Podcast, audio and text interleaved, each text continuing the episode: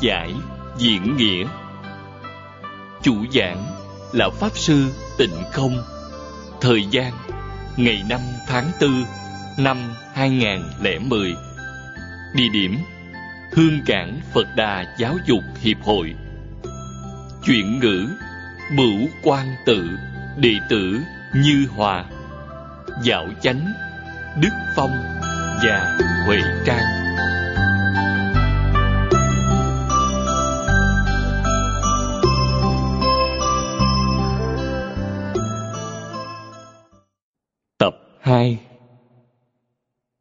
Thưa chư vị Pháp Sư, Chư vị đồng học, Xin ngồi xuống.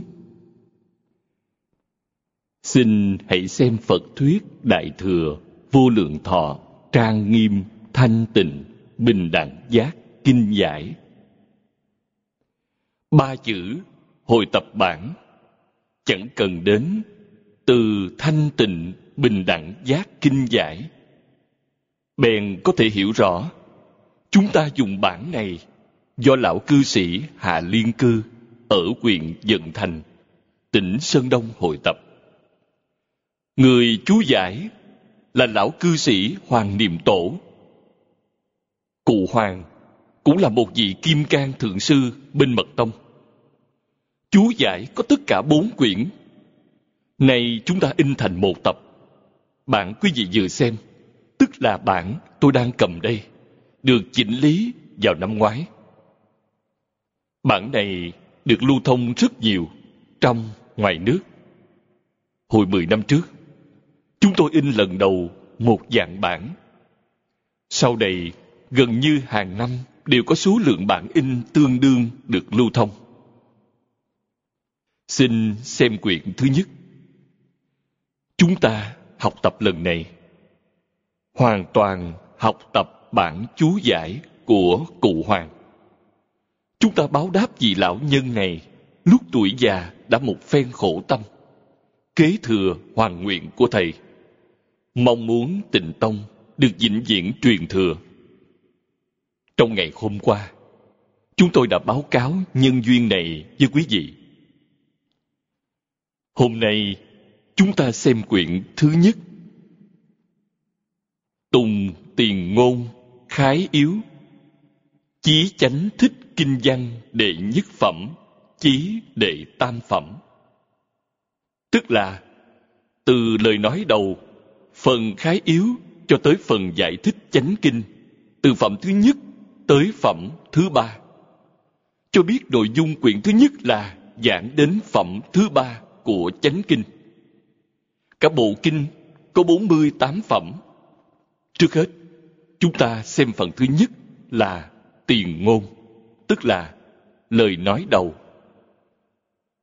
Phù tịnh độ pháp môn giả nại nhất thừa liễu nghĩa, dạng thiện đồng quy, tam căn phổ bị, phàm thánh tề thâu, hoành siêu tam giới, kính đăng tứ độ, cực duyên cực đốn, bất khả tư nghị, chi di diệu pháp môn giả pháp môn tịnh độ là nhất thừa liễu nghĩa. Muôn điều thiện cùng quy vào. Độ khắp ba căn, phàm, lẫn thánh đều được tiếp độ. Vượt khỏi tam giới theo chiều ngang. Mau chóng vượt lên bốn cõi. Cực duyên, cực đốn. Là pháp môn di diệu chẳng thể nghĩ bàn. Đoạn mở đầu này là một tiểu đoạn nhằm tán thán tình độ tán thán tình độ đến tột bực. Có đúng là như vậy hay không? Phật thích ca giảng kinh thuyết pháp 49 năm. Trong 49 năm, nói rất nhiều kinh. Bộ kinh nào trọng yếu nhất? Kinh nào là kinh bậc nhất? Chúng ta nghĩ như vậy. Chẳng biết cổ nhân đã sớm có cách nói như vậy. Trong thời đại tùy đường, các vị đại đức phương đông lẫn phương tây phương đông là những cao tăng tổ sư đại đức trung quốc. Phương tây là các vị đại sư từ ấn độ sang phương đông truyền đạo dịch kinh. Trong đó còn bao gồm các đại đức nhật bản hay hàn quốc tới học ở trung quốc. Sau đó, họ trở về nước, đều thành bậc tông sư trong nước mình, như 13 tông phái của Nhật Bản, đều từ Trung Quốc truyền sang. Đi về phương Nam, còn bao gồm Việt Nam. Do vậy, Phật giáo Việt Nam cũng từ Trung Quốc truyền sang. Thuở ấy, có tổ sư Đại Đức nêu ra câu hỏi như thế này. Trong các bộ kinh do Đức Thế Tôn đã nói trong 49 năm, bộ kinh nào có thể đại diện cho kinh giáo cả một đời Đức Thế Tôn? Các vị Đại Đức gần như đều công nhận Đại Phương Quảng Phật Hoa Nghiêm Kinh. Mọi người công nhận, bất luận tông phái nào cũng đều thừa nhận. Do vậy, Kinh Hoa Nghiêm biến thành căn bản pháp luân trong Phật Pháp, giống như một cây to. Đi là cội, đi là rễ. Tất cả các chi phái đều từ căn bản này mà phát triển ra. Lại truy cứu đến chỗ cuối cùng của Kinh Hoa Nghiêm. Kinh Hoa Nghiêm là căn bản. Chỗ quy túc cuối cùng của Kinh Hoa Nghiêm là mười đại nguyện dương của Phổ Hiền Bồ Tát dẫn về cực lạc. Đây là khí tượng như thế nào? Bổn sư của thế giới hoa tạng là Tỳ Lô Giá Na Như Lai. Văn thù phổ hiền, giúp Tỳ Lô Giá Na Phật giáo hóa chúng sanh. Hai vị này là hai đại đệ tử thủ lãnh trong hàng đệ tử. Văn thù chủ trì giải môn, tượng trưng cho trí huệ. Phổ hiền chủ trì hạnh môn, tượng trưng cho tu chứng. Một đằng là hạnh môn, một đằng là giải môn. Đến cuối cùng, Phổ Hiền Bồ Tát, Kinh Hoa Nghiêm lấy thiện tài đồng tử làm đại biểu, dùng mười đại nguyện dương dẫn về cực lạc. Qua kinh điển, chúng ta thấy hai vị Bồ Tát này, văn thù là thầy của bảy vị Phật, học trò đều thành Phật, nhiều người đã thành Phật. Lão nhân gia vẫn giữ thân phận Bồ Tát, vẫn phụ tá tỳ lô giá na Phật, dạy dỗ hàng pháp thân đại sĩ, từ bi đến tục bậc. Đây gọi đảo giá từ hàng, tức là thả chiếc bè từ. Ngài đã thành Phật, bèn lui xuống địa vị Bồ Tát. Điều này có ý nghĩa biểu thị Pháp rất sâu. Phật dạy chúng sanh chẳng dễ. Vì sao? Phật tượng trưng cho bản thể, tượng trưng pháp tánh. Pháp tánh không có tướng. Pháp tánh là gì? Pháp tánh là thường tịch quan. Chúng ta gọi cõi cao nhất trong bốn cõi tịnh độ là thường tịch quan tịnh độ. Thường tịch chỉ pháp tánh. Thường tịch quan chẳng phải là vật chất, mà cũng chẳng phải là tinh thần. Cả hai phương diện này đều chẳng bàn luận được. Do không có cách nào, nên gọi nó là thường tịch quan. Thường là vĩnh hằng bất biến. Chữ thường mang ý nghĩa này. Tịch là thanh tịnh tịch diệt. Quý vị thấy, lục tổ Huệ Năng Đại Sư đã kiến tánh. Câu nói đầu tiên là Nào ngờ tự tánh vốn tự thanh tịnh. Tịch mang ý nghĩa này. Diệt là gì? Diệt là diệt hết thảy phiền não. Kinh Hoa Nghiêm gọi phiền não là vọng tưởng phân biệt chấp trước. Trong giáo pháp Đại Thừa, vọng tưởng được gọi là vô minh phiền não hoặc gọi là căn bản vô minh. Phân biệt được gọi là trần sa phiền não. Kinh Đại Thừa gọi chấp trước là kiến tư phiền não, danh xưng khác nhau, ý nghĩa hoàn toàn tương đồng. Đối với những điều Kinh Hoa Nghiêm đã nói, chúng ta hiểu dễ dàng, nhưng rất khó có thể hiểu nổi ý nghĩa chân thật. Chúng ta hiểu theo kiểu nuốt trọng quả táo. Do vậy, căn bản vô minh, trần sa, kiến tư như Kinh Đại Thừa đã nói, chẳng dễ hiểu cho lắm. Nhưng giảng giải sẽ trở nên dễ lý giải hơn. Do vậy, chúng ta biết những danh từ thuật ngữ trong kinh giáo là bất định. Đức Phật chẳng có pháp nhất định để nói. Do vậy, chúng ta y nghĩa chẳng y ngữ. Quý vị phải hiểu ý nghĩa của chúng, đừng chấp trước nơi ngôn ngữ, văn tự, danh tướng, đều chẳng cần chấp trước. Hiểu những ý nghĩa được tượng trưng bởi chúng là được rồi. Do vậy, chúng ta học Phật phải biết tư tưởng trung tâm trong giáo pháp suốt một đời Thích Ca Mâu Ni Phật là gì? Là tịnh độ. Trong hội Hoa Nghiêm, ta thấy văn thù phổ hiền xuất lãnh 41 địa vị Pháp thân đại sĩ của thế giới Hoa Tạng. Từ sơ trụ Bồ Tát đến thập địa Bồ Tát, kể cả đẳng giác là 41 địa vị, thập trụ, thập hành, thập hồi hướng, thập địa, 40 địa vị, thêm địa vị đẳng giác là 41 địa vị Pháp thân đại sĩ. Đến nơi đâu? Đến thế giới cực lạc, lễ bái A-di-đà Phật. Quý vị hãy suy ngẫm cảnh giới này, sẽ thấy tỳ lô giá na Phật có lòng độ lượng rất lớn. Nếu nói theo chúng ta hiện thời, chúng ta theo một vị thầy, nghiệm nhiên phát hiện một vị thầy tốt đẹp, bèn dẫn hết các đồng học sang chỗ vị thầy kia trong lòng vị thầy này sẽ nghĩ như thế nào? Chẳng phải là rất khó chịu sao? Đó là phản thầy, nghịch đạo. Nhưng ở đây, tỳ lô giá na Phật chẳng những không phản đối, mà tỳ lô giá na Phật còn vui vẻ, tốt, các vị sang đó hay lắm, sang gặp A-di-đà Phật. Vì sao? A-di-đà Phật và tỳ lô giá na Phật bất dị là một chẳng hai. Vì sao sang thế giới cực lạc cực lạc thế giới a di đà phật có phương tiện thiện xảo, giúp quý vị tu hành chứng quả, rút ngắn thời gian rất nhiều. Trong thế giới hoa tạng, chúng ta nói về bậc sơ trụ bồ tát trong viên giáo. Chứng đắc phật quả rút ráo viên mãn, phải mất thời gian bao lâu? Ba đại a tăng kỳ kiếp. Ba đại a tăng kỳ kiếp là nói như thế này. Chẳng phải là tính từ hiện tại, chẳng phải vậy, mà bắt đầu tính từ lúc quý vị minh tâm kiến tánh chưa minh tâm kiến tánh chẳng tính.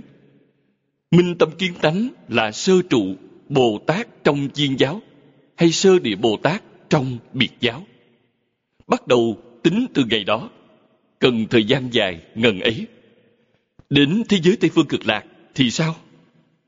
Đến tây phương cực lạc thế giới trong một ngày bèn viên mãn. Đó gọi là gì? Niệm và kiếp viên dung chẳng thể nghĩ bàn. Vì vậy, quý vị nói xem, thế giới cực lạc rất thù thắng, cho nên cổ Đại Đức bảo, khi truy cứu đâu là tột đỉnh của Phật từ. Từ Hoa Nghiêm, chúng ta truy tới vô lượng thọ, Kinh Hoa Nghiêm, tới cuối cùng trở về Kinh Vô Lượng Thọ. Kinh Vô Lượng Thọ chuyên giảng thế giới cực lạc. Kinh Du Lượng Thọ có chín bản. Có thể nói bản này của lão cư sĩ hà Liên Cư là bản hay nhất. Trong năm bản dịch, bản này được coi là bản hoàn chỉnh nhất. Đây là công trình tổng hợp hoàn thiện năm bản dịch gốc. Từ đời Tống trở đi, đã có người muốn làm chuyện này. Dương Long Thư hoàn thành đầu tiên. Trong phần sau, chúng tôi sẽ báo cáo tỉ mỉ Ông ta hội tập khá lắm, nhưng vẫn có tỳ vết, chưa phải là tận thiện tận mỹ. Về sau, trong niên hiệu Hàm Phong nhà Thanh, cư sĩ Ngụy Mạc Thâm hội tập lần thứ hai. Đương nhiên hay hơn bản của Dương Long Thư. Dương Long Thư chỉ đọc bốn bản dịch gốc, còn Ngụy Mạc Thâm xem trọn năm bản dịch gốc. Hội tập cũng khá, nhưng vẫn chưa tận thiện tận mỹ. Trong đó có vấn đề Mãi cho tới cuối cùng, đầu thời dân quốc, lão cư sĩ Hạ Liên Cư hội tập lần thứ ba. Sức lạ lùng, ba lần hội tập đều là tại gia cư sĩ, tại gia Bồ Tát. Cho thấy, pháp môn tịnh độ có duyên vô cùng thù thắng với hàng tại gia. Cho nên, ba lần hội tập đều do hàng tại gia. Trong ấy, có nghĩa thú biểu thị pháp sâu xa thành tựu thù thắng khôn sánh trong những phần sau chúng ta sẽ thấy những điều này Mở đầu, cụ Hoàng giới thiệu với chúng ta. Cụ bảo, pháp môn này là nhất thừa liệu nghĩa. Kinh nhất thừa là gì? Chúng ta thường thấy nhị thừa. Nhị thừa là đại thừa và tiểu thừa. Đó gọi là nhị thừa. Tam thừa là thanh văn thừa, duyên giác thừa và Bồ Tát thừa. Tức là tách tiểu thừa thành thanh văn và duyên giác. Thanh văn là A-la-hán, duyên giác là Bích Chi Phật.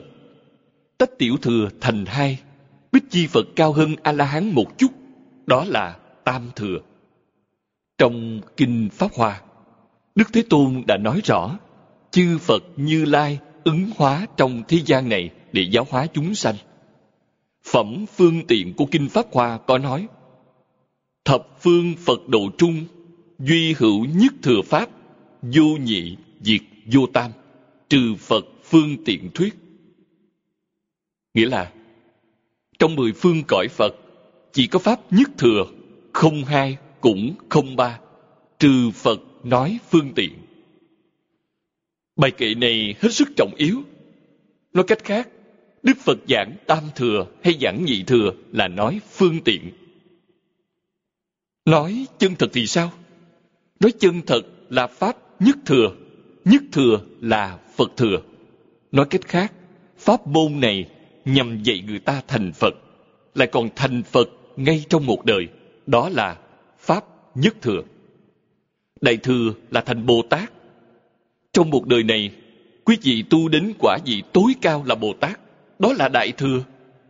Nếu trong đời này, quý vị tu thành A-la-hán hay tu thành Bích Chi Phật thì là tiểu thừa. Giống như chúng ta đi học.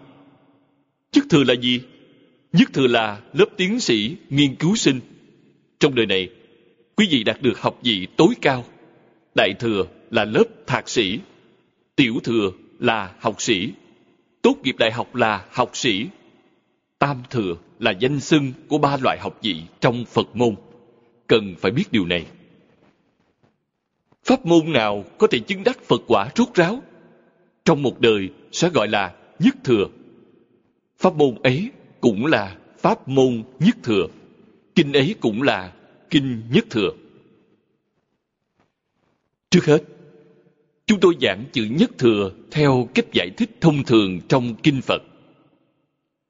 Thừa là ví như cổ xe. Cổ nhân dùng xe làm tỷ dụ. Đại thừa là cổ xe lớn. Thời cổ, xe lớn là xe ngựa. Xe ngựa to, có thể ngồi được nhiều người. Tôi nhớ lúc nhỏ đi học tại Nam Kinh, đi học bằng xe ngựa. Một cỗ xe ngựa chở được bao nhiêu học trò? 14 đứa, ngồi xe ngựa đi học. Sau khi kháng chiến thắng lợi, xe ngựa vẫn còn. Sau khi kháng chiến thắng lợi, nhằm năm dân quốc 34 hay năm dân quốc 35, tức là năm 1946, tôi học tại Nam Kinh. Thuở ấy xe ngựa rất nhiều, xe buýt không nhiều lắm. Tiểu thừa là xe dê hay xe nai. Xe dê hay xe nai khá nhỏ, chỉ ngồi được một hai người. Trong Kinh Pháp Hoa, Đức Phật dùng điều này làm tỷ dụ. Thừa có nghĩa là chuyên chở. Phật thuyết nhất thừa chi pháp, dị linh chúng sanh, y thử tu hành, xuất ly sanh tự cổ hải, giận chí niết bàn, bỉ ngạn. Phật nói Pháp nhất thừa để làm cho chúng sanh nương theo Pháp này tu hành, thoát khỏi biển sanh tử, chờ đến bờ Niết Bàn bên kia. Niết Bàn này là Niết Bàn rốt ráo. Niết Bàn của tiểu thừa cũng gọi là Niết Bàn, nhưng là thiên chân Niết Bàn.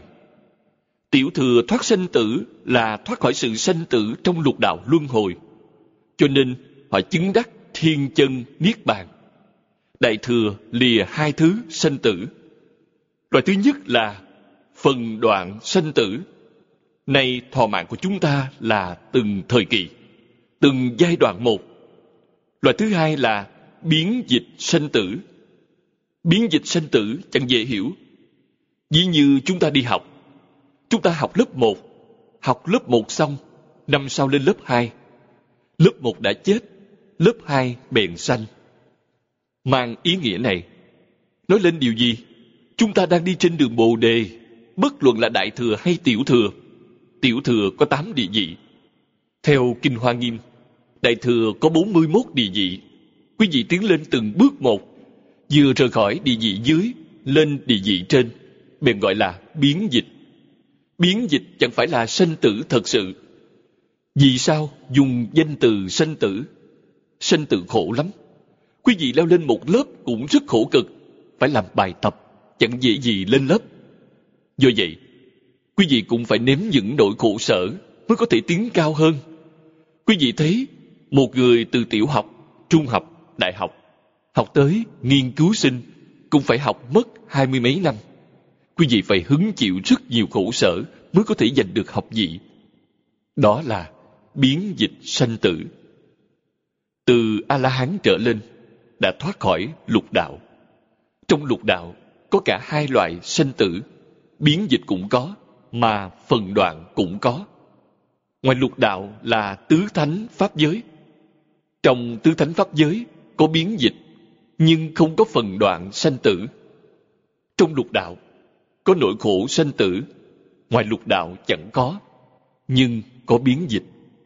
Tu hành cũng chẳng phải là chuyện rất dễ dàng, cũng phải nghiêm túc, nỗ lực, tinh tấn, lại còn phải buông xuống phân biệt, buông bỏ tập khí phân biệt, rồi buông vọng tưởng xuống.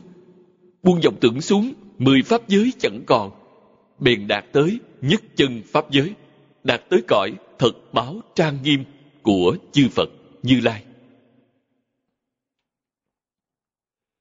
Đức Thế Tôn đã có mục tiêu thực sự là mong cho hết thảy chúng sanh mau chóng thành Phật giống như Ngài. Nhưng căn tánh của chúng sanh không giống nhau. Mê hoặc có sâu hay cạn, tập khí khác nhau. Mê sâu, tập khí nặng, sẽ chẳng thể tiếp nhận Pháp Đại Thừa. Nên Đức Phật bèn dùng Pháp phương tiện. dĩ như Thầy và cha mẹ chúng ta đều mong chúng ta đạt được học vị tiến sĩ. Nhưng học vị tiến sĩ chẳng dễ gì đạt được. Làm cách nào đây? Mở trường học, lập ra tiểu học, trung học, đại học. Nâng trình độ của quý vị lên từ trung học, tiểu học, đại học đều là phương tiện quyền xảo. Chương trình tiến sĩ mới là mục tiêu thật sự.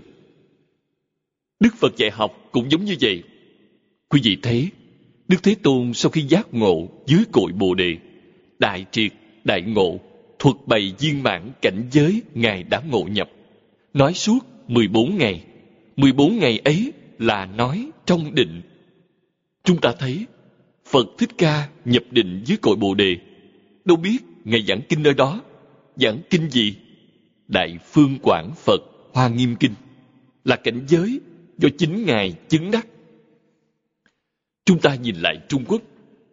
Vào đời đường, Huệ Năng Đại Sư cũng đã minh tâm kiến tánh.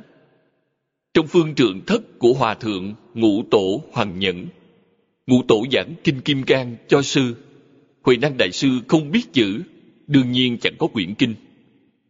Tổ giảng Đại Ý Kim Cang Kinh, giảng đến chỗ ưng vô sở trụ, nhi sanh kỳ tâm. Nghĩa là đừng trụ vào đâu để sanh tâm. Sư đại triệt, đại ngộ. Sư cũng nói ra cảnh giới của chính mình, thốt ra năm câu. Năm câu ấy chẳng khác gì Kinh Hoa Nghiêm do Thích Ca Mâu Ni Phật đã nói. Kinh Hoa Nghiêm rút gọn thành năm câu ấy. Mà năm câu ấy triển khai sẽ thành Đại Phương Quảng Phật Hoa Nghiêm Kinh. Huệ Năng Đại Sư nói năm câu. Câu đầu tiên là nào ngờ tự tánh, vốn tự thanh tịnh. Không nghĩ đến, kiến tánh rồi. Nào ngờ tánh vốn sẵn thanh tịnh, chưa từng bị ô nhiễm. Tự tánh của chúng ta có ô nhiễm hay không? Không, ô nhiễm sẽ chẳng thật, sẽ biến thành đồ giả. Chúng ta nói ô nhiễm là thứ gì vậy? A lại gia ô nhiễm. A lại gia là vọng tâm. Tự tánh là chân tâm. Chân tâm chưa từng bị ô nhiễm Do vậy, nhiễm là vọng tâm. Này chúng ta đang mê, nhưng thật sự chẳng biết. Ngỡ giả là thật. Thiệt thòi ở chỗ này. Câu thứ hai là Nào ngờ tự tánh vốn chẳng sanh diệt. vốn chẳng sanh diệt là đại bác niết bàn đây là khát vọng tha thiết bất sanh bất diệt của tất cả các tôn giáo tại ấn độ thời cổ hiện tại mỗi tôn giáo đều nói sống đời đời chính là ý nghĩa này. Có sống đời đời hay không? Có. Cái ngã thật sự sẽ sống mãi. Giả ngã có sanh tử, cái ngã ấy là giả chẳng thật. Quý vị hiểu rõ chuyện này sẽ rất thoải mái, thảnh thơi, chẳng còn sợ hãi. Những thứ ấy là giả, mặc cho nó sanh diệt như thế. Chân ngã vĩnh hằng bất diệt. Quý vị tìm lại cái thật này. Đức phật dạy chúng ta tìm cái thật. Đây là đại sự. Ngài nói câu thứ ba rất hay. Nào ngờ tự tánh vốn tự trọn đủ. Trọn đủ gì vậy? Trong kinh hoa nghiêm, đức thế tôn đã nói một câu nhằm căn dặn rõ ràng. Phật dạy, hết thảy chúng sanh đều có trí huệ và đức tướng của như lai. Đây là vốn tự trọn đủ. Như lai là nói về tự tánh. Trong giáo pháp đại thừa, quý vị thấy nói phật, nói như lai. Trong mười đại nguyện dương, lễ kính chư phật, xưng tán như lai.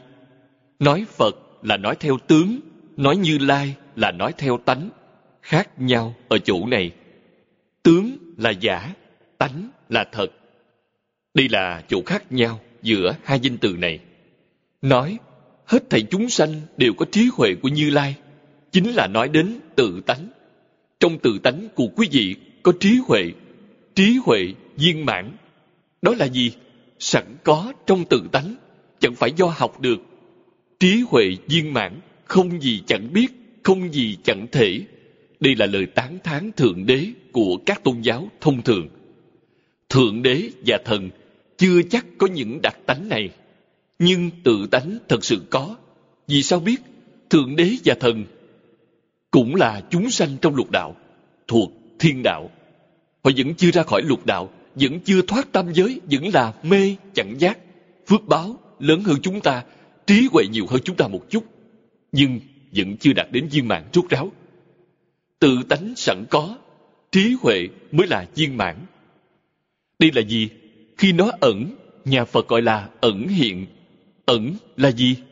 Ví như cái màn huỳnh quang của chúng ta trong hiện thời, nhấn nút tắt đi, hình ảnh gì cũng chẳng có. Đó là, nào ngờ tự tánh vốn tự sẵn đủ. Quý vị chẳng thể nói chúng không có. Dặn đúng băng tầng chúng bèn hiện tiền. Dặn đúng băng tầng thì sao? Có thể sinh dạng pháp, chúng bèn hiện tiền. Lúc chẳng hiện tiền, chẳng thể bảo là không. Khi hiện tiền, chẳng thể nói là có. Điều này được sách dòng tận hoàng nguyên quán, giảng rất rõ ràng. Quý vị chẳng thể nói nó là có. Đây là chân tướng sự thật. Chúng ta nên hiểu rõ. Ngài nói câu thứ tư. Nào ngờ tự tánh vốn chẳng lay động, như như bất động. Đây là một mấu chốt quan trọng nhất trong tu hành. Quý vị tu gì? Nhà phật thường nói, tám dạng bốn ngàn pháp môn. Tu gì? Thưa quý vị, đều là tu thiền định, đều gọi là tam muội. Tam muội là tiếng phạn, tam là chánh, muội là định, tam muội là chánh định. Vốn là chánh định, tâm quý vị vốn định, nay vì sao tâm loạn như thế? Loạn là vọng tâm, chẳng phải là chân tâm. Chân tâm vốn định chưa hề bị dao động. Đó là năm câu nói của huệ năng đại sư lúc khai ngộ. Sau khi nói ra năm câu này, ngũ tổ bảo, được rồi, truyền y bác cho ngài. Truyền cho ngài rồi như thế nào? Bảo ngài hãy đi cho nhanh, tìm nơi lánh nạn. Lánh nạn gì? Phải biết là xưa nay, trong ngoài đố kỵ, chướng ngài ở đâu cũng chẳng tránh khỏi. Quý vị nói xem thần tú đại sư ở đạo tràng của tổ hoàng nhẫn bao nhiêu năm? Là một đồ đệ được mọi người kính ngưỡng nhất của tổ. Ai nấy đều cho rằng ngũ tổ truyền pháp chắc chắn truyền cho thần tú. Tại sao vô duyên vô cớ truyền cho người khác? Gã ấy tròn chẳng có ai biết đến, lại còn không biết chữ. Quý vị thấy ngài huệ năng đến núi hoàng mai làm gì suốt tám tháng? Giả gạo trong phòng chứa củi.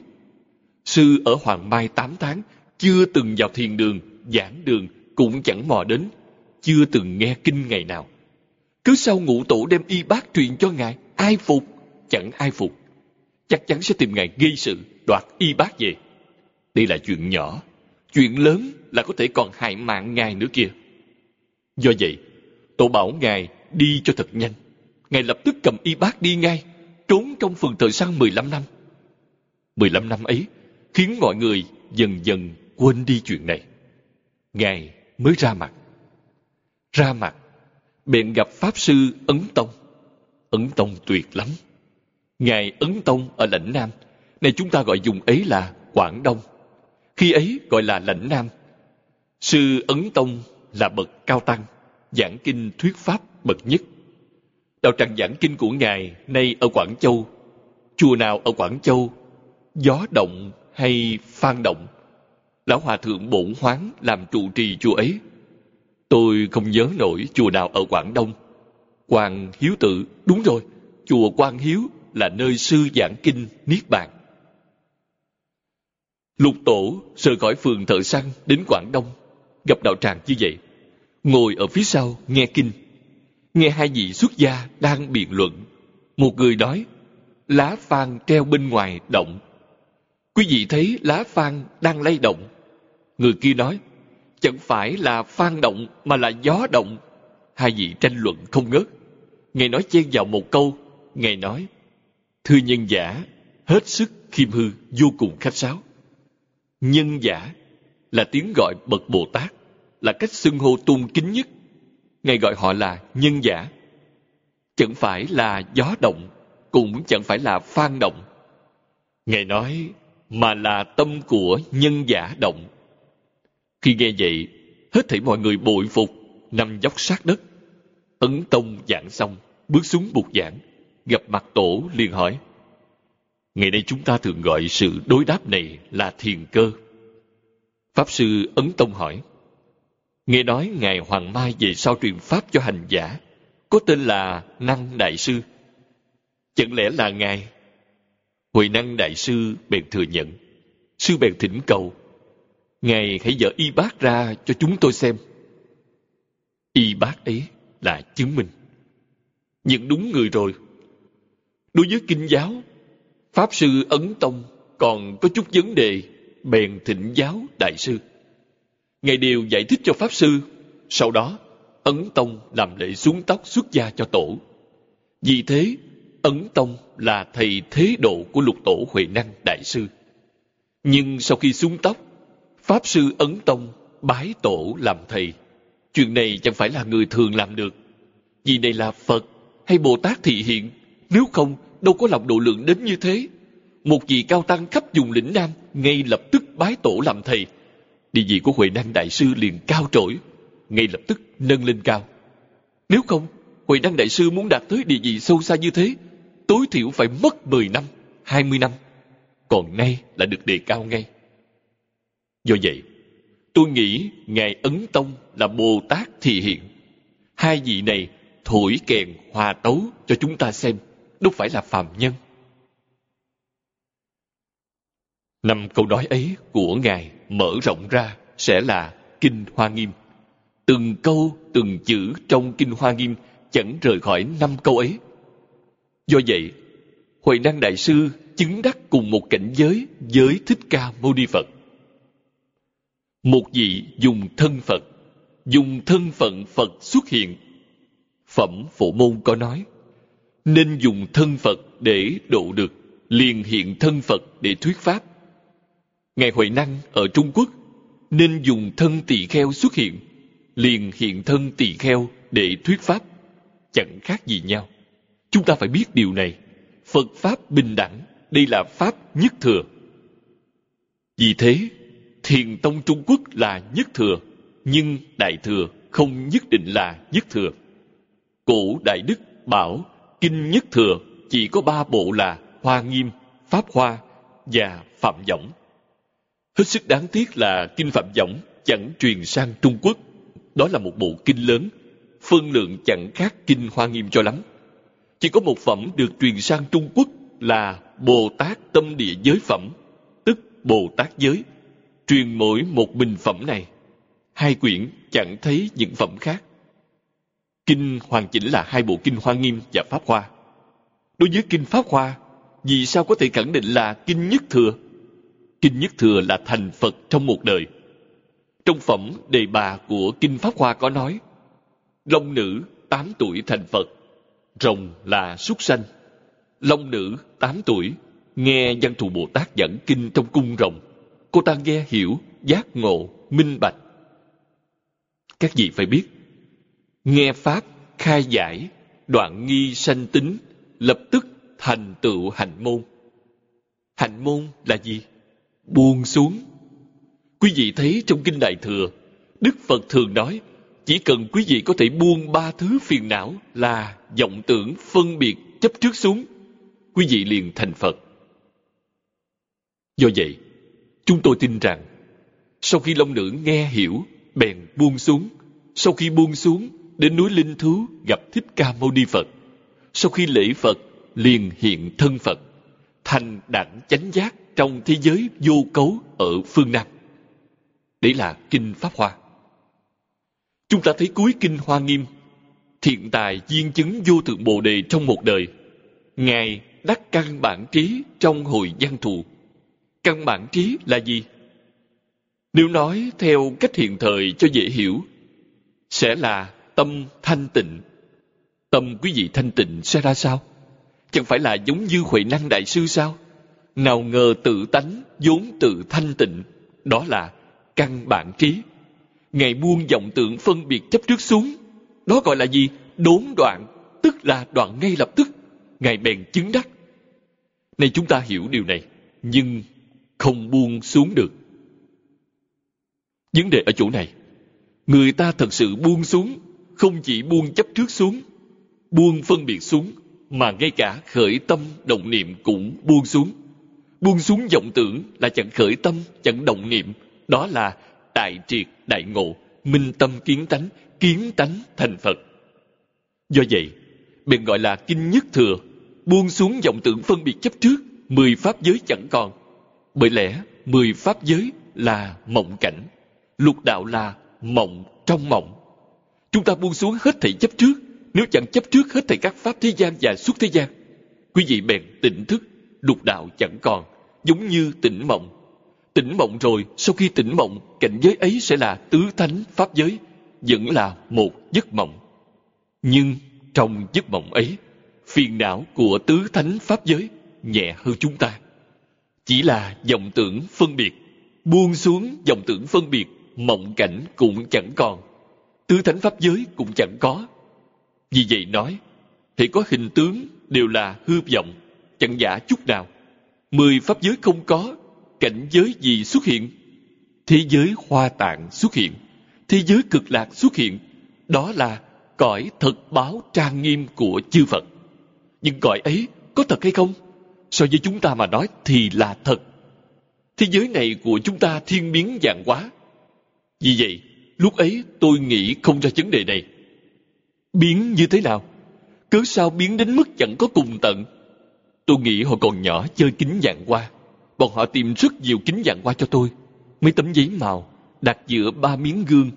Quý vị xoay ống kính, vừa xoay thì các kết cấu hình thể trong ấy chưa bao giờ trùng lập. Do vậy, chúng ta học bộ Hoàng Nguyên Quán, thấy có câu sanh ra vô tận. Dùng vật này có thể tượng trưng nguyên lý ấy, đúng là sanh ra vô tận, chẳng giả. Điều gì thiên biến dạng hóa trong vũ trụ? Niệm làm chủ tể, ý niệm làm chủ tể. Thuận theo ý niệm của quý vị mà dấy lên biến hóa. Chuyện là như vậy đó. Do vậy, phải hiểu rõ chân tướng sự thật này. Trong kinh này, Đức Phật dạy chúng ta điều gì? Dạy chúng ta hiểu rõ chân tướng của vũ trụ và nhân sinh. Mệnh đề này chính là điều các nhà khoa học truy cầu. Triết học cũng truy cầu điều này. Các nhà tôn giáo cũng truy cầu điều này. Nhưng đều chưa thể nói rõ ràng. Vì sao họ chẳng nói rõ ràng? Nay chúng ta hiểu rõ. Bọn họ vĩnh viễn chẳng thể nói rõ ràng. Vì sao? Họ chưa đoạn vọng tưởng, phân biệt chấp trước, chưa buông xuống được. Họ buông xuống sẽ thấu hiểu. có những thứ vọng tưởng phân biệt chấp trước đây. Quý vị nghiên cứu thế nào đi nữa, đều cách một tầng chướng ngại, không có cách nào giải thích rõ ràng. Chỉ có buông xuống trở về tự tánh. Vì sao? Những thứ này chẳng thật, hư huyễn.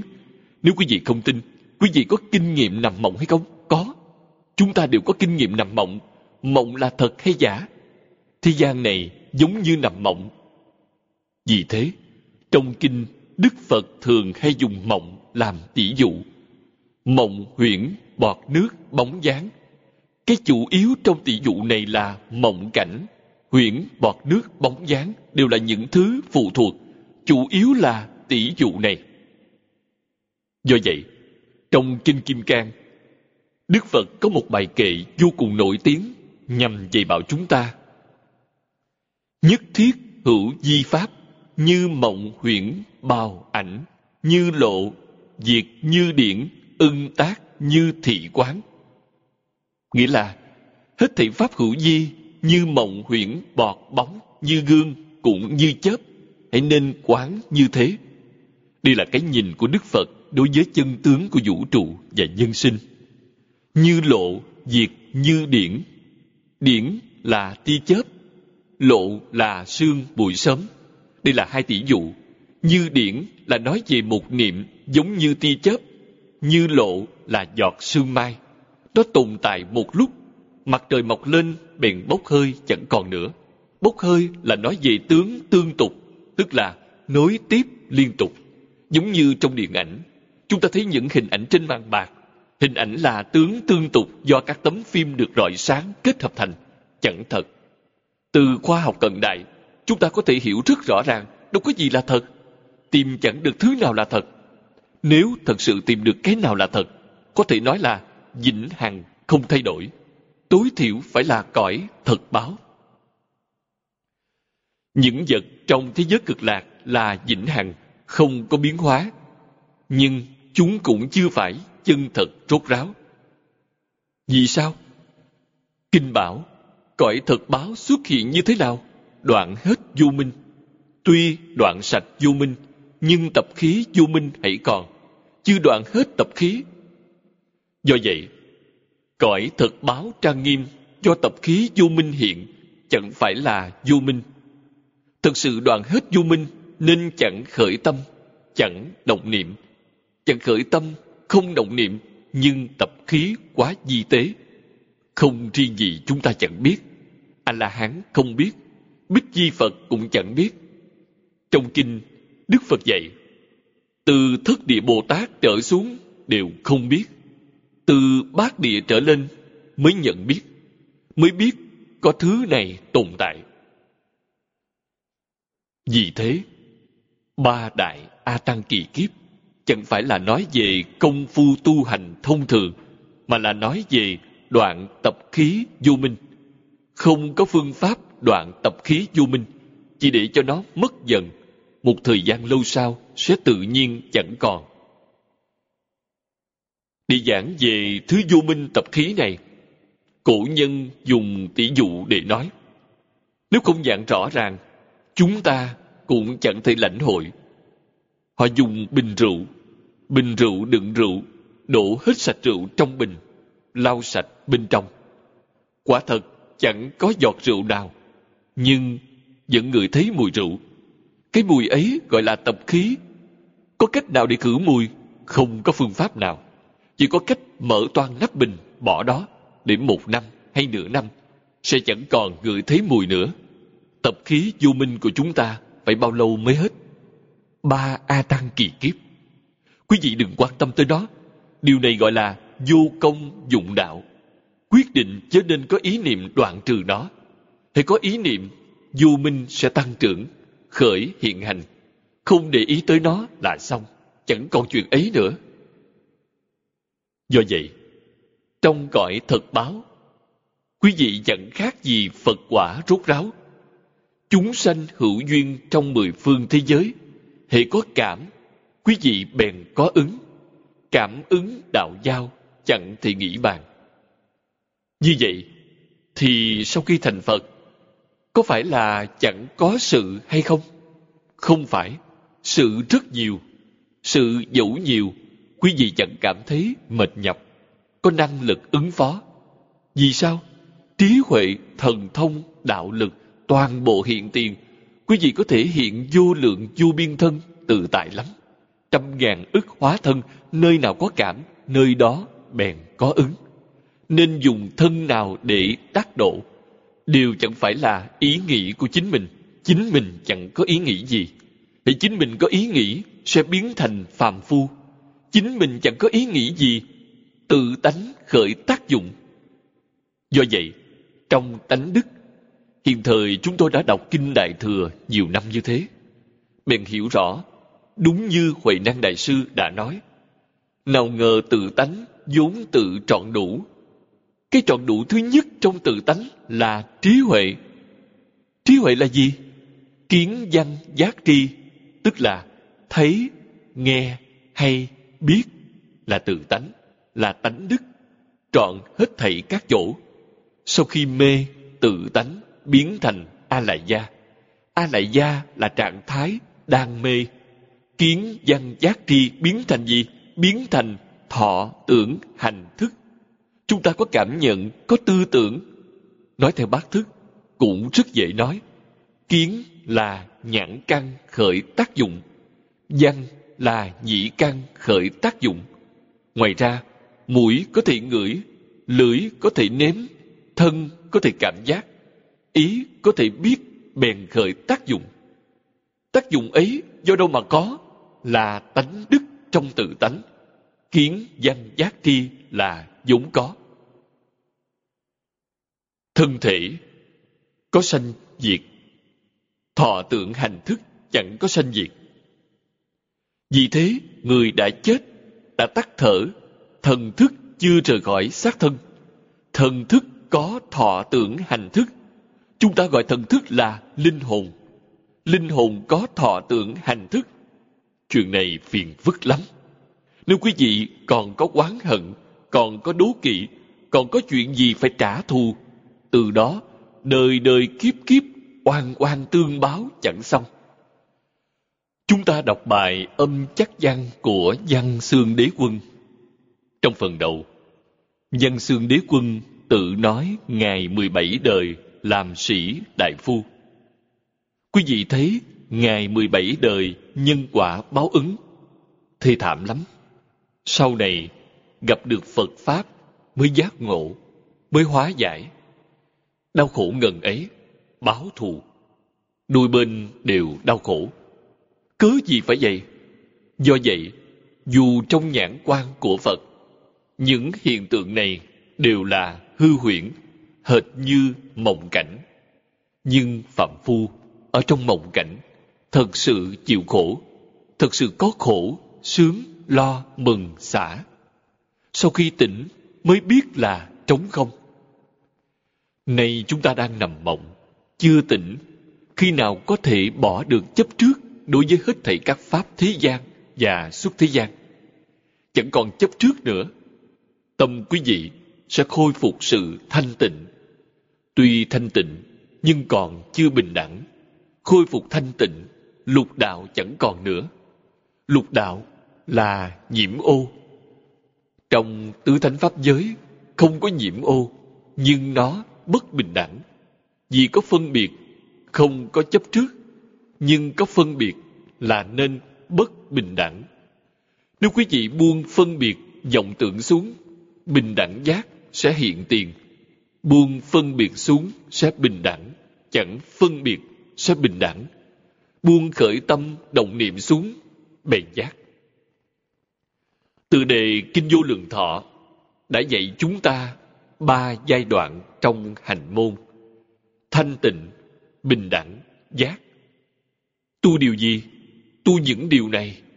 Ba món này đều có sẵn trong tự tánh. Này chúng ta mê mất tự tánh, nên mới sinh ra chướng ngại. Đó là nghiệp chướng. Chẳng biết chân tướng sự thật. Biết chân tướng sự thật trọn khắp pháp giới, hư không giới, và chính mình là một thể. Chẳng phải là một nhà, mà là một thể, chẳng hai. Sanh phật bất nhị, sanh là chúng sanh, phật là chư phật. Sanh phật bất nhị phật rất khiêm hư, đặt chúng sanh ở phía trước. Nói chúng sanh trước rồi mới nói đến phật. Sanh phật bất nhị. Những điều này đều là tánh đức lưu lộ. Trong kinh hoa nghiêm, quý vị thấy thiện tài viên mãn bồ đề trong một đời. Ngày đắc căn bản trí nơi văn thù bồ tát. Chúng ta phải hiểu ngày đắc thanh tịnh tâm đắc bình đẳng tánh, đã giác rồi, cũng có nghĩa là thanh tịnh bình đẳng giác, như trong tựa đề kinh vô lượng thọ, ngài đều đạt được. Cũng có nghĩa là ngài đã hoàn toàn buông vọng tưởng phân biệt chấp trước xuống, đạt được thanh tịnh bình đẳng giác. Sau khi đạt được, bèn vận dụng trong cuộc sống hàng ngày, vận dụng vào công việc vì sao? Nhục thân vẫn ở trong thế gian này, vẫn chưa dứt bỏ thân thể này. Nói cách khác, quý vị vẫn phải sống, vẫn phải mặc áo, ăn cơm, vẫn phải làm việc. Do vậy, ngài có thể vận dụng thanh tịnh, bình đẳng giác trong cuộc sống, vận dụng vào công việc, vận dụng xử sự đãi người tiếp vật. Là gì vậy? Chính là 53 lần tham học chúng ta từ sáng đến tối có những người quý vị tiếp xúc trong xã hội là 53 lần tham học Ngài chia xã hội muôn hình muôn vẻ thành 53 loại. Quý vị vừa tiếp xúc, trí huệ bèn khởi tác dụng. Đó gọi là hậu đắc trí. Hậu đắc trí là gì? Hậu đắc trí là căn bản trí khởi tác dụng. Khởi tác dụng linh hoạt tột bậc. Chẳng khô cứng mà sống động, hoạt bát, mọi mặt viên dung. Người Hoa nói là bát diện linh lung, tức là tám mặt lóng lánh, đắc đại tự tại. Kinh Hoa Nghiêm nói, lý sự vô ngại, sự sự vô ngại. Cảnh giới này hiện tiền, tới cuối cùng quy vào đâu? Cuối cùng quy vào thế giới cực lạc. Quý vị thấy khi thiện tài tham học vì thiện tri thức thứ nhất tiên nhập di chủ. Điều gì tiếp xúc trước sẽ thành chủ yếu là tỳ kheo đức dân. Tỳ kheo đức dân tu gì? Tu ban châu tam muội. Chuyên niệm a di đà phật cầu sanh tịnh độ điều này đúng là đã nói rõ, thiện tài đồng tử tu pháp môn nào, tu pháp môn niệm phật vị thầy đầu tiên mà, vị thứ 53 là Phổ Hiền Bồ Tát. Mười đại nguyện dương dẫn về cực lạc.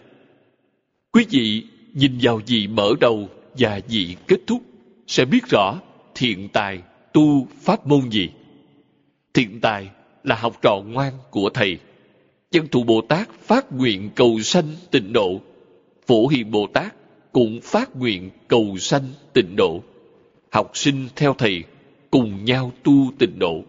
Học sinh ngoan. Như vậy thì tịnh độ là kinh vô lượng thọ. Còn hoa nghiêm và pháp hoa, tới cuối cùng quy vào đâu? Quy vào kinh vô lượng thọ do vậy kinh vô lượng thọ trở thành kinh đệ nhất thực sự là kinh đệ nhất kinh vô lượng thọ có 48 phẩm. Nếu chúng ta tiếp tục không ngừng truy tìm, phẩm nào là bậc nhất? Trong 48 phẩm, kinh văn của phẩm nào là quan trọng nhất? Đương nhiên là phẩm thứ sáu. Phẩm thứ sáu do chính A-di-đà Phật nói. Thích Ca Mâu Ni Phật thuật lại cho chúng ta biết đây là A-di-đà Phật trong khi tu nhân đã phát ra 48 nguyện. 48 nguyện, trong 48 nguyện này, nguyện nào quan trọng nhất?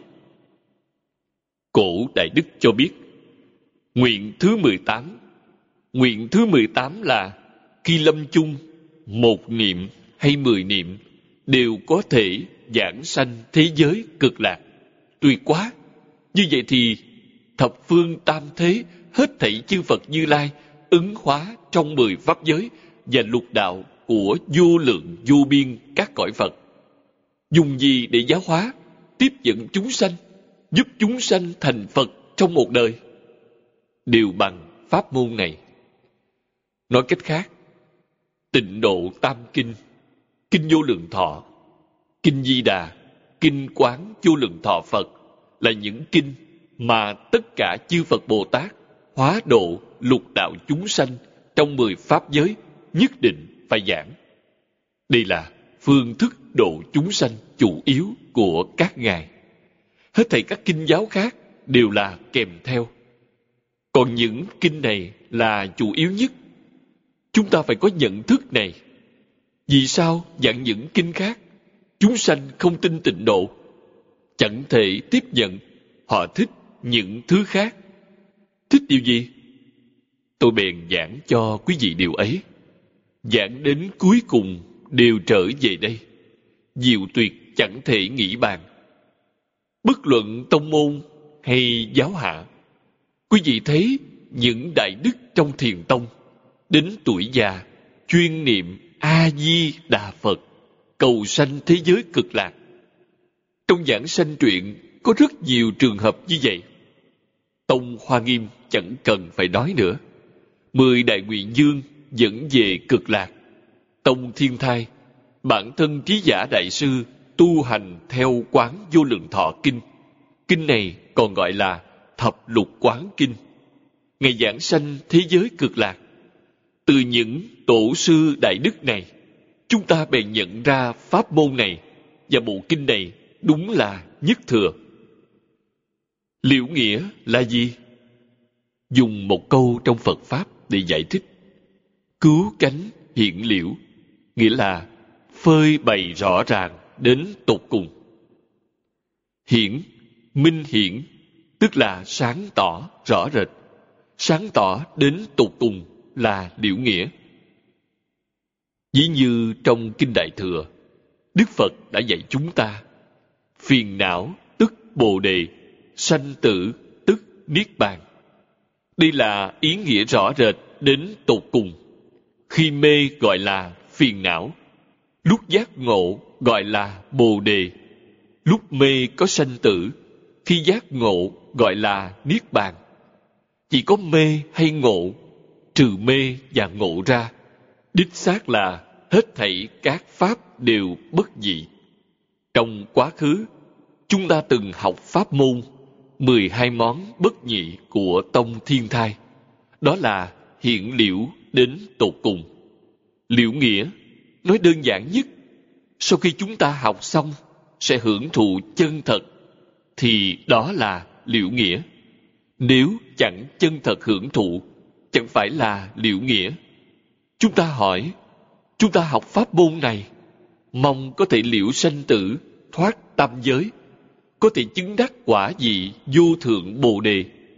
Pháp môn này có đáp ứng những điều ấy hay không? Được chứ?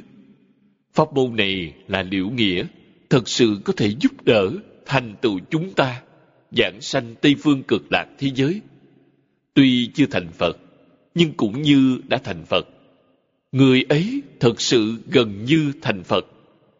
Điều này do chính a di đà phật nói trong 48 nguyện có nói, sanh về thế giới cực lạc, giai tác a duy diệt trí bồ tát, nghĩa là đều là bất thoái chuyển bồ tát.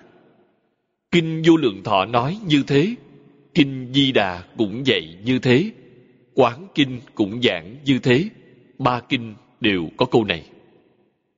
A duy diệt trí là hạng bồ tát nào? A duy diệt trí là tiếng phạn. Dịch sang nghĩa tiếng hán là bất thoái chuyển. Trong ba thứ bất thoái chuyển, môn thứ nhất là dị bất thoái, môn thứ hai là hạnh bất thoái, môn thứ ba là niệm bất thoái. Chẳng tuyệt lắm sao?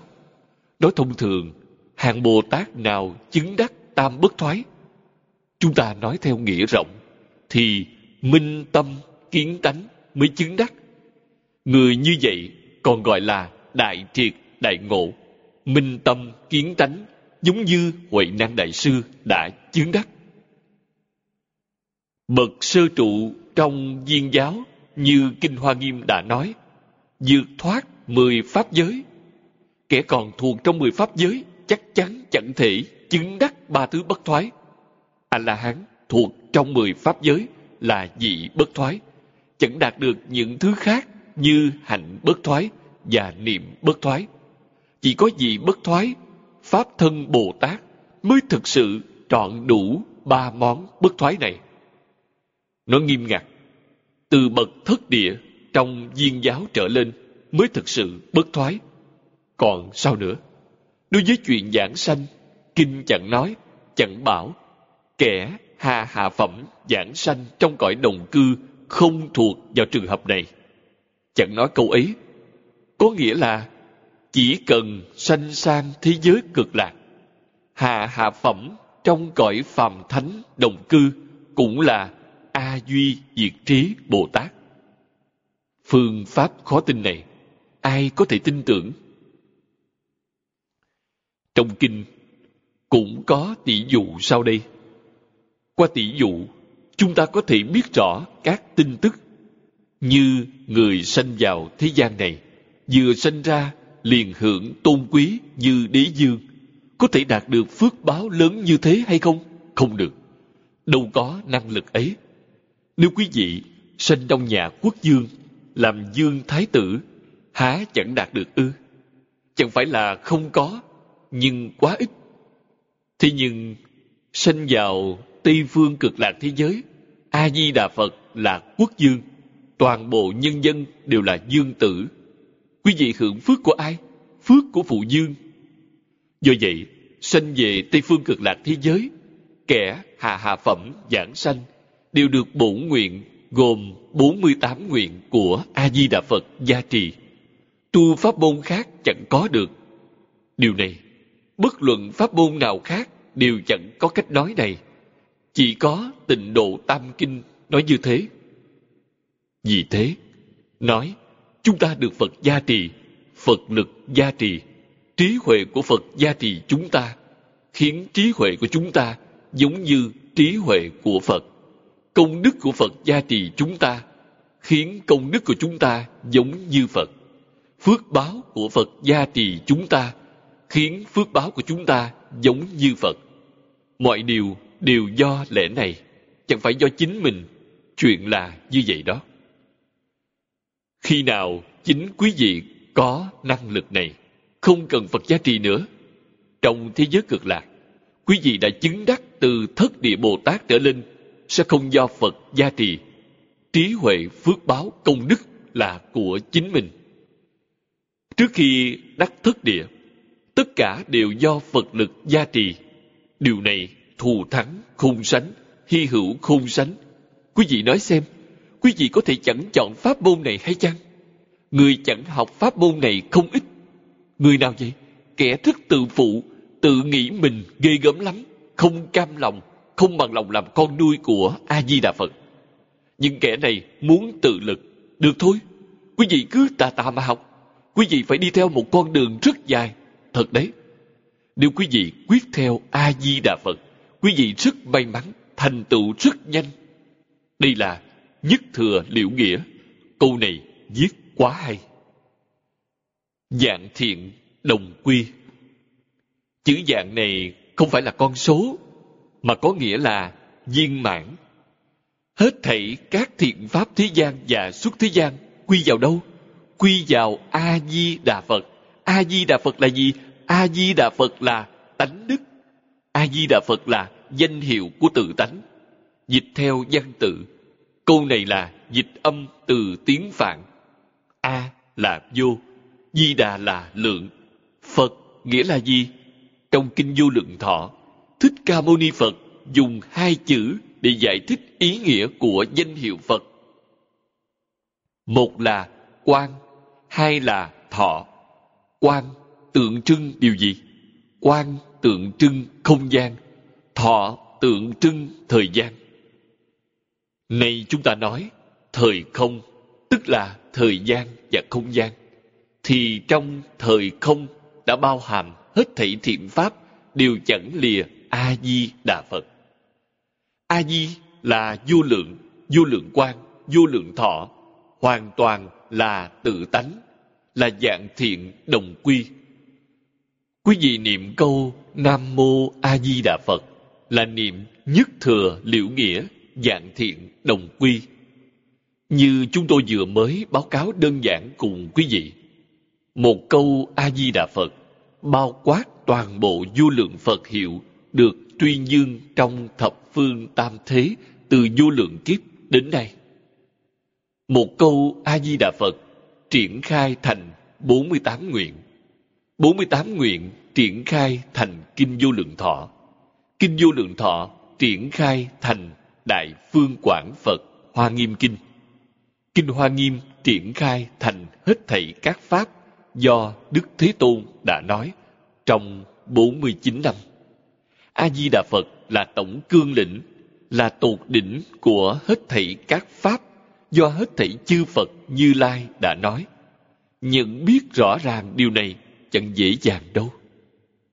Tôi học Phật gần như 30 năm mới hiểu chuyện này. Cảm thấy may mắn, khôn sánh, vui mừng, khôn sánh, cũng chẳng còn trao đảo nữa, chẳng hoài nghi nữa. Như thế thì tám chữ trong hai câu nói này đã nói trọn vẹn những điều đó. Tiếp đó là tam căn phổ bị, phàm thánh tề thâu. Đây là nói đến căn cơ tương ứng với pháp này. Đối tượng được giáo hóa bởi pháp môn này. Tam căn là thượng trung hạ tam căn. Thượng căn là căn tánh đại thừa.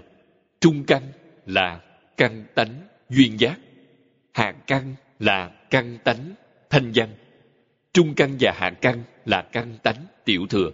Toàn bộ ba thứ căn tánh đều có phần trong pháp môn tịnh độ. Thậm chí, ngay cả kẻ chẳng biết chữ, chưa hề tiếp xúc học thuật thế gian hay xuất thế gian nào. Người trong nước thường gọi hạng người ấy là không có văn hóa. Mà nếu có thể tin, tin sâu xa chẳng nghi ngờ. Nếu kẻ ấy thật sự phát tâm cầu sanh tịnh độ, nhất định được giảng sanh. Trường hợp này rất nhiều. Trong giảng sanh truyện và tịnh độ thánh hiền lục, hàng người như vậy tối thiểu chiếm hơn một phần ba. Do nguyên nhân nào? Vì sao hãy nói với các ông già bà cả, họ bèn tin, còn phần tử tri thức chẳng tin. Tôi học Phật rất khó khăn, tiên sinh phương Đông Mỹ giới thiệu Phật Pháp cho tôi. Nếu tôi không học triết học với cụ, nếu cụ không giảng triết học trong kinh Phật, giảng môn này, tôi vĩnh viễn chẳng tiến vào cửa Phật. Từ chỗ này mà nhận biết Phật giáo. Sau khi đã tiến vào Phật môn, là cư sĩ Lý Bỉnh Nam, là học trò của Ấn Quang Đại Sư, là người hoàng truyền tịnh độ tông. Tôi học kinh giáo, học giảng kinh giới cụ. Thoạt đầu tôi hoài nghi pháp môn tịnh độ, nghĩ đây là pháp phương tiện của Thích Ca Mâu Ni Phật nhằm tiếp dẫn các bà già. Quan niệm lịch lạc này rất sâu, thành kiến rất sâu. Theo thầy Lý nhiều năm như thế, theo thầy mười năm, thầy rác miệng, buốt lòng giới thiệu pháp môn này với tôi. Tôi đọc kinh sách tịnh độ, chẳng hoài nghi, chẳng dám khi dễ, chẳng dám khinh mạng pháp môn này. Cũng rất tôn trọng, nhưng chẳng có ý nghĩ muốn học, hứng thú đều đặt nơi Kinh Hoa Nghiêm. Kinh Hoa Nghiêm do thầy Phương giới thiệu thuở ấy có ảnh hưởng rất lớn đối với tôi. Khi nào tôi mới tin tưởng tình độ? Cũng phải là khi đã học Phật được 20 năm. Tôi bắt đầu giảng Kinh Hoa Nghiêm. Lúc ấy, mỗi tuần giảng ba ngày, mỗi ngày một tiếng rưỡi, không có máy thu hình, ngay cả máy thu âm cũng không có. Tôi giảng lần thứ nhất, hình như cũng giảng chẳng ít năm, giảng được phân nửa bộ kinh. Lúc đó, giảng bát thập hoa nghiêm và tứ thập hoa nghiêm cùng một lúc. cứ hai ngày giảng bát thập hoa nghiêm thì một ngày giảng tứ thập hoa nghiêm, giảng hai kinh cùng nhau, giảng gần hơn phân nửa. Có một hôm, bỗng nghĩ văn thù bồ tát và phổ hiền bồ tát tu pháp môn gì? Thiên tài đồng tử tu pháp môn gì? Do chưa giảng đến phần sau kinh bèn lật phần sau ra xem. Vừa mở phần sau ra xem bèn sững sờ. Cứ sao văn thù phổ hiền đều phát nguyện cầu sanh thế giới cực lạc. Lại xem kỹ phần nói về thiện tài đồng tử bèn thấy rõ. Quý vị thấy tôi giảng đến phân nửa, toàn là đọc theo kiểu nuốt trọng quả táo. Chẳng phát hiện chuyện này. Thiện tài kế thừa pháp mạch của thầy là đệ tử nhập thất, là đệ tử truyền pháp của văn thù bồ tát chẳng phải là người tầm thường. Nếu thầy phát nguyện cầu sanh tịnh độ, học trò đâu có ngoại lệ. Do vậy, sau đó, tôi quay trở lại xem những phần đã giảng qua, xem lại. Khi ấy, tôi dùng bản tứ thập hoa nghiêm. Tỳ kheo đức dân được tứ thập hoa nghiêm. Dịch là tỳ kheo các tường dân.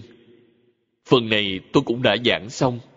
Kinh nói rõ ràng, ngày tu ban châu tam bụi tôi cũng giảng rất rõ ràng, nhưng không liên kết thiện tài với pháp môn niệm phật. Chẳng liên hệ đến phần trước.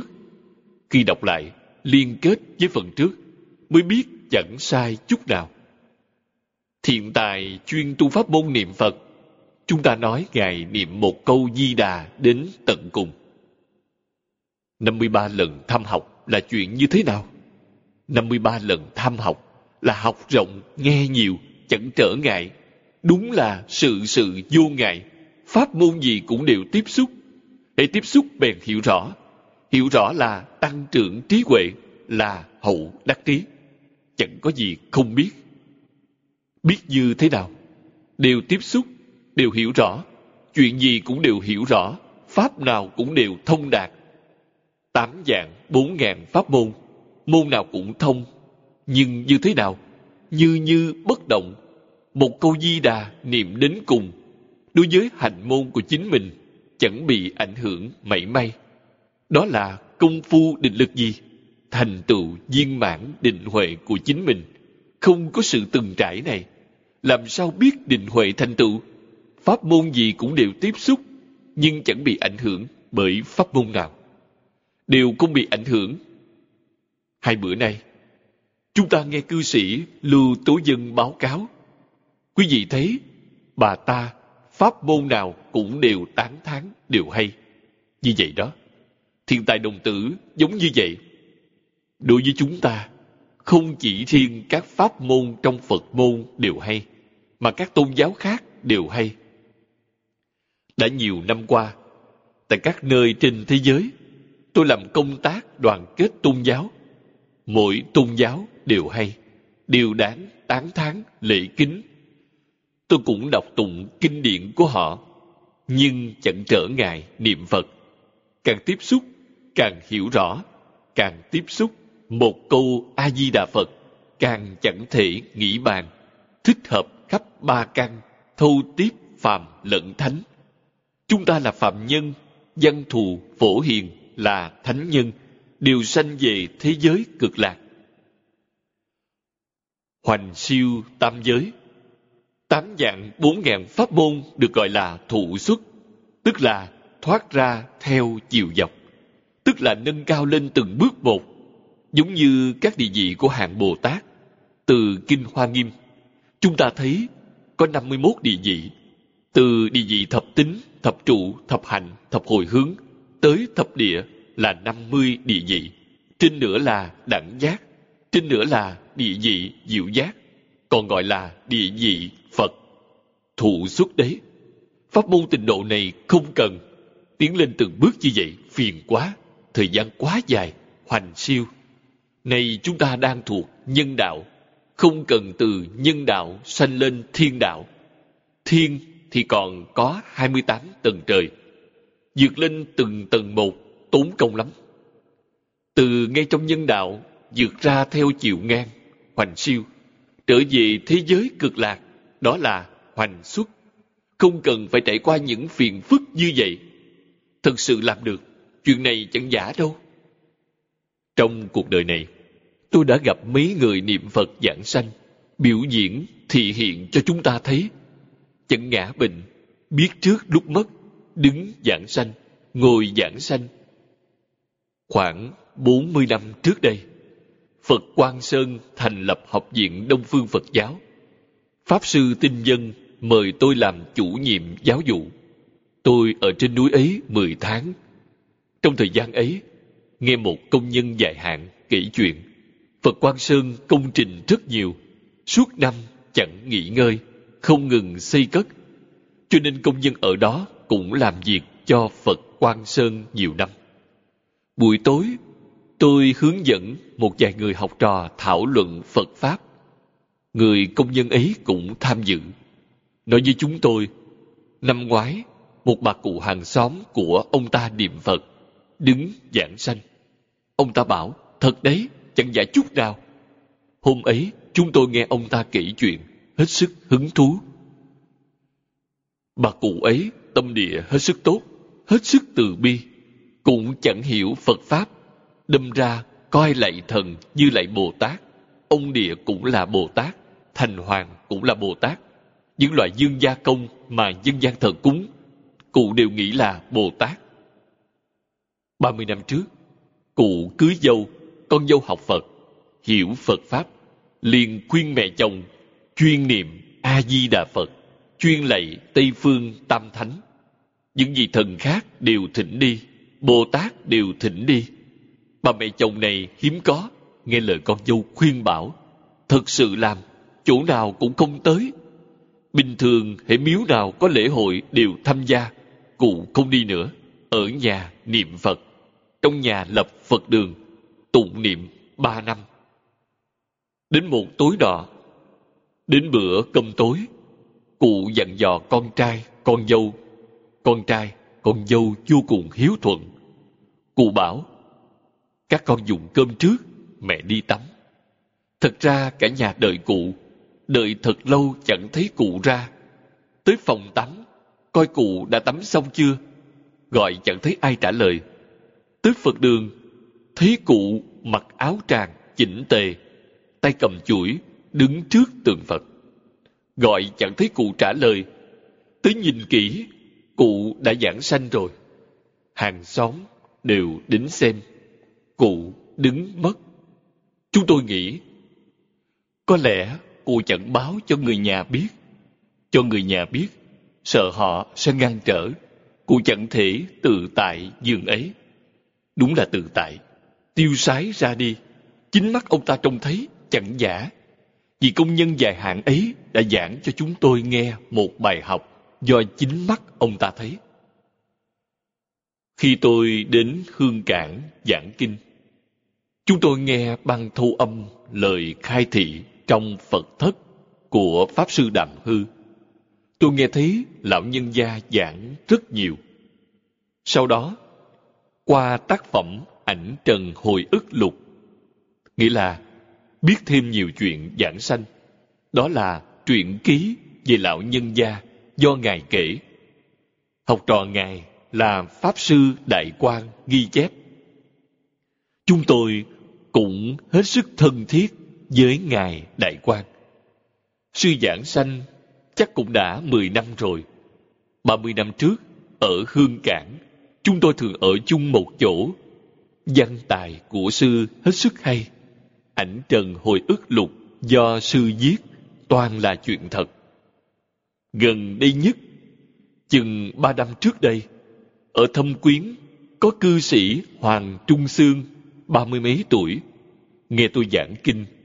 Nghe nói từ xưa tới nay, người thật sự niệm Phật khoảng chừng ba năm công phu thành tựu, bền giảng sanh.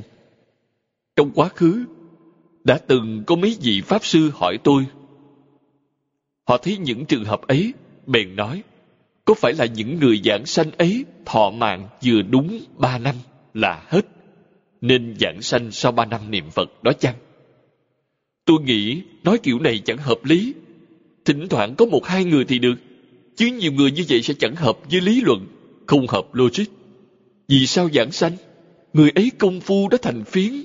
Chỉ cần công phu thành phiến, quý vị muốn ra đi lúc nào cũng được, muốn đi thì đi, muốn ở lại cũng được. Ở lại thế gian này là do có nhiệm vụ, có sứ mạng, làm cho người khác thấy. Nếu chẳng có duyên phận với thế gian này, người ấy đã ra đi.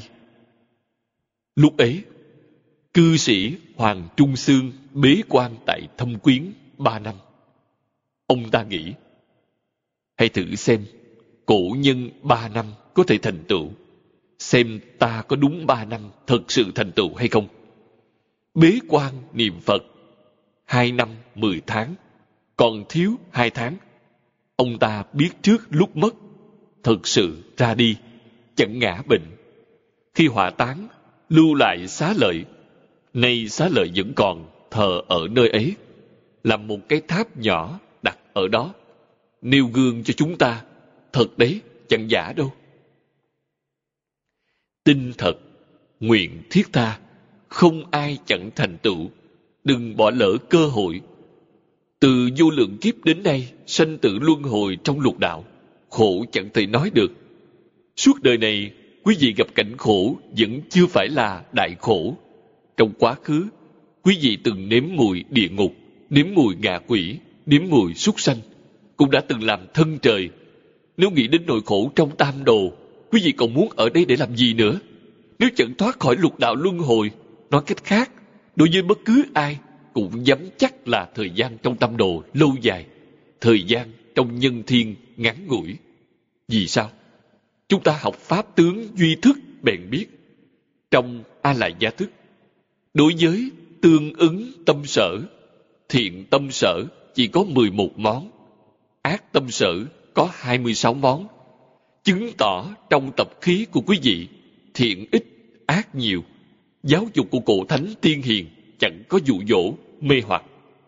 Sự dụ dỗ, mê hoặc bên ngoài hiện thời toàn là giết, trộm, dâm, dối, toàn là bạo lực, tình dục. Còn gì nữa đâu? Thế giới ngày nay vì sao loạn, tai nạn vì sao nhiều? Nguyên nhân là như vậy.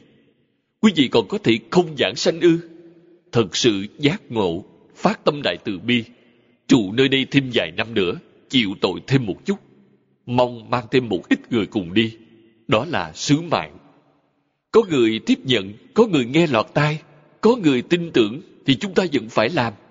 Một người cũng chẳng bỏ. Tới lúc công đức viên mãn, tự nhiên ra đi. Ra đi cũng thể hiện rất tốt đẹp cho mọi người thấy. Giống như ông Hoàng Trung Sương, giống như bà cụ niệm Phật ở Đài Nam. Dù bà cụ suốt đời cũng không biết giảng kinh, cũng chẳng biết hoàng pháp. Sự biểu hiện của cụ đã độ bao nhiêu người, khiến cho bao nhiêu người dấy lên lòng tin, khiến cho bao nhiêu người hóa giải nỗi hoài nghi đối với tịnh độ. Đây là tác chứng chuyển trong tam chuyện Pháp Luân. Đây mọi người đòi hỏi chứng cứ, bèn tạo chứng cứ cho quý vị xem. Kính đăng tứ độ. Kính là nhanh chóng, tứ độ là phàm thánh đồng cư độ, phương tiện hữu dư độ, thật báo trang nghiêm độ và thường tịch quan tịnh độ. Tây phương cực là thế giới hết sức đặc thù. Trong các thế giới khác của chư Phật, tứ độ có giới hạn, chẳng ở cùng một chỗ. Thế giới ta bà này là báo độ của Thích Ca Mâu Ni Phật. Tứ độ chẳng cùng một chỗ. Chúng ta chỉ là nhân đạo trong lục đạo. Nhân đạo là phạm thánh, đồng cư độ. Có Phật, Bồ Tát ở trên địa cầu hay không? Có chứ. Nhưng phạm phu chúng ta chẳng thấy các ngài. Người có duyên phận đặc biệt sẽ đôi khi thấy. Các ngài cũng không cho quý vị thường thấy. Đầu xuất thiên là phạm thánh đồng cư độ. Trời đâu xuất có nội diện và ngoại diện. Ngoại diện là phạm phu. Phạm phu chẳng thấy Bồ Tát trong nội diện, thật sự có chướng ngại. Nhưng trong thế giới cực lạc, không có chướng ngại này. Bốn cõi không có giới hạn, đều ở cùng một chỗ. Do vậy, người giảng sanh hạ hạ phẩm trong phạm thánh đồng cư đến Tây Phương cực lạc thế giới, có thể thấy quán âm Bồ Tát, Đại Thế Chí Bồ Tát văn thù, phổ hiền trong cõi thực báo đều có thể trông thấy. Không chỉ trông thấy, mà mỗi ngày còn học cùng một chỗ, cùng nghe A-di-đà Phật giảng kinh. Mỗi ngày cùng học tập một chỗ, duyên này tìm ở đâu ra? Thông thường, không phải cùng một tầng lớp, sẽ chẳng thể ở chung một chỗ. Như bậc sơ trụ Bồ Tát trong Kinh Hoa Nghiêm, đúng là giống như chúng ta học tập trong nhà trường. Quý vị thuộc lớp 1, hết thảy mọi người trong phòng học đều là lớp 1, không có cách nào chuyển sang phòng học của lớp 2. Tình hình như thế đó.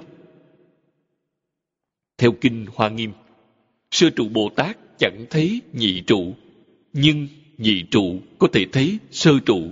Sơ trụ chẳng thấy nhị trụ, nhưng thế giới cực lạc là bình đẳng, giống như là học sinh của 51 lớp học đều cùng một chỗ. Tôi dùng tỷ dụ này, có lẽ mọi người hiểu được, học cùng một phòng học, quý vị hoàn toàn thấy được. Vì thế, sanh sang Tây Phương cực lạc thế giới là sanh trọn bốn cõi. Các cõi ấy ở cùng một chỗ, trong ấy chẳng có chướng ngại.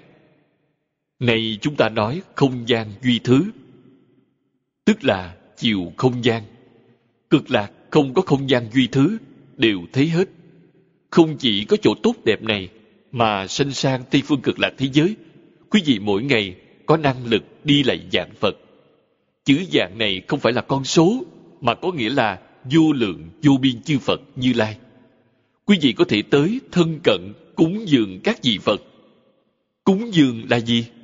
Tu phước, nghe Phật thuyết pháp, khai trí huệ. Ở đây, chúng ta tìm một vị thầy tốt đẹp không ra. Tới thế giới cực lạc, mỗi ngày bèn có vô lượng vô biên chư Phật thuyết pháp cho quý vị. Đi bằng cách nào? Hóa thân tới. Thân của quý vị đang ở trước mặt A-di-đà Phật. Chẳng động, phân thân đi. Quý vị có thể phân ra vô lượng vô biên thân. Quý vị thấy trong Kinh Di Đà, Thích Ca Mâu Ni Phật giảng rất rõ ràng. Mỗi ngày cúng dường mười dạng ức Phật. Mười dạng ức là biểu thị Pháp. Vì thế giới ta bà, cách thế giới cực lạc, mười dạng ức cõi Phật. Nghĩa là gì? Quý vị tới thế giới cực lạc, mỗi ngày đều có thể trở về thăm ta bà. Mang ý nghĩa như vậy. Chẳng phải là quý vị còn có tình chấp đối với thế gian này ư? Cha, mẹ, thầy, người nhà, quyến thuộc trong đời đời kiếp kiếp ở tại thế giới này, chẳng muốn tách rời, mỗi ngày đều có thể thấy họ, dùng ý ở chỗ này. Trên thực tế, không phải chỉ có vậy, đâu phải chỉ mười dạng ức, cho thấy người trong cực lạc có đại thần thông. Tôn Ngộ Không trong Tây Du Ký mới có 72 phép biến hóa. Hắn còn kém lắm. Lông trên khắp người hắn một sợi lông có thể biến thành một tiểu tôn ngộ không, vẫn là có hạn lượng. Đến thế giới cực lạc, phân thân không có số lượng. Do vậy, sanh sang thế giới cực lạc là sanh vào hết thảy các cõi Phật. Trong các pháp môn khác, không có điều này. Quý vị nói, có thù thắng lắm hay không?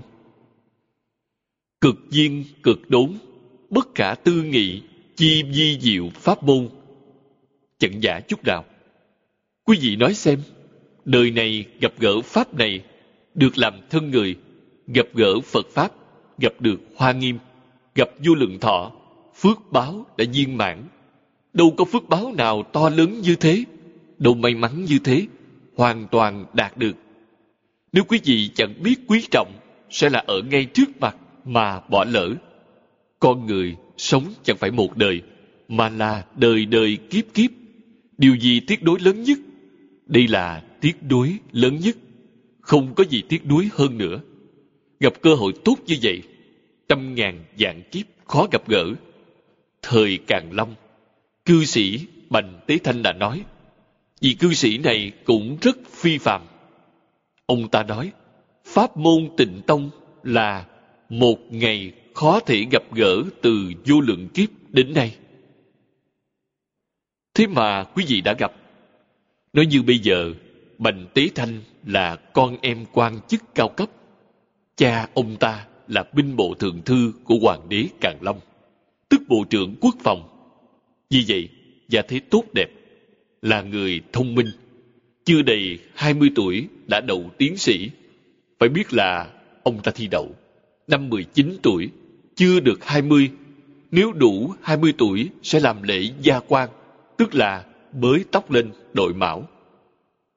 Suốt đời chẳng làm quan, học Phật. Hoàn cảnh gia đình tốt đẹp. Học Phật đúng là học đến nơi đến chốn. Tông, giáo, hiển mật, viên dung là đại cư sĩ, đại đức thời ấy. Đến chỗ này là một đoạn. Chúng ta xem đoạn tiếp theo. Nhi kỳ trung chi vô lượng thọ kinh giả, nải tịnh độ quần kinh chi thủ yếu, tịnh tông đại đức thường xưng di tịnh độ đệ nhất kinh giả nhưng trong ấy, kinh vô lượng thọ chính là kinh đứng đầu, chủ yếu trong các kinh tịnh độ các bậc đại đức trong tịnh tông thường gọi kinh này là kinh tịnh độ bậc nhất không chỉ là kinh đứng đầu chủ yếu trong các kinh tịnh độ chúng ta có thể nói theo cách như thế này Kinh này là kinh đứng đầu, cốt yếu của cả Đại Tạng Kinh. Do vậy, từ xưa tới nay trải qua các triều đại, đặc biệt là các vị đại đức thời tùy đường, kinh này được gọi là tịnh độ đệ nhất kinh. Luận theo phương diện thời gian phiên dịch, tịnh độ tông truyền đến Trung Quốc. Bộ kinh tịnh độ được phiên dịch đầu tiên là Kinh Vô Lượng Thọ Kinh Di Đà và Quán Kinh được dịch về sau này. Kinh này được dịch sớm nhất vào đời Hán, lúc vừa được truyền tới, nhằm thời Ngài An Thế Cao. Thật đấy, chẳng giả đâu. Hôm nay thời gian hết rồi. Chúng ta học tập tới chỗ này. A-di-đà Phật.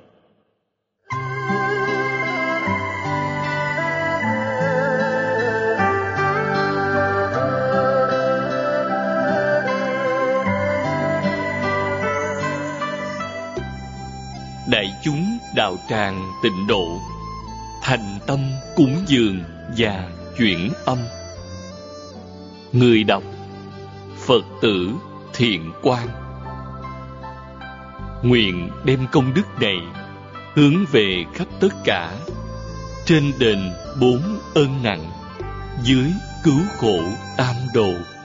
Nếu có người nghe thấy, đều phát tâm bồ đề, hết một báo thân này, đều được vãng sanh tây phương cực lạc. Nam mô a di đà phật.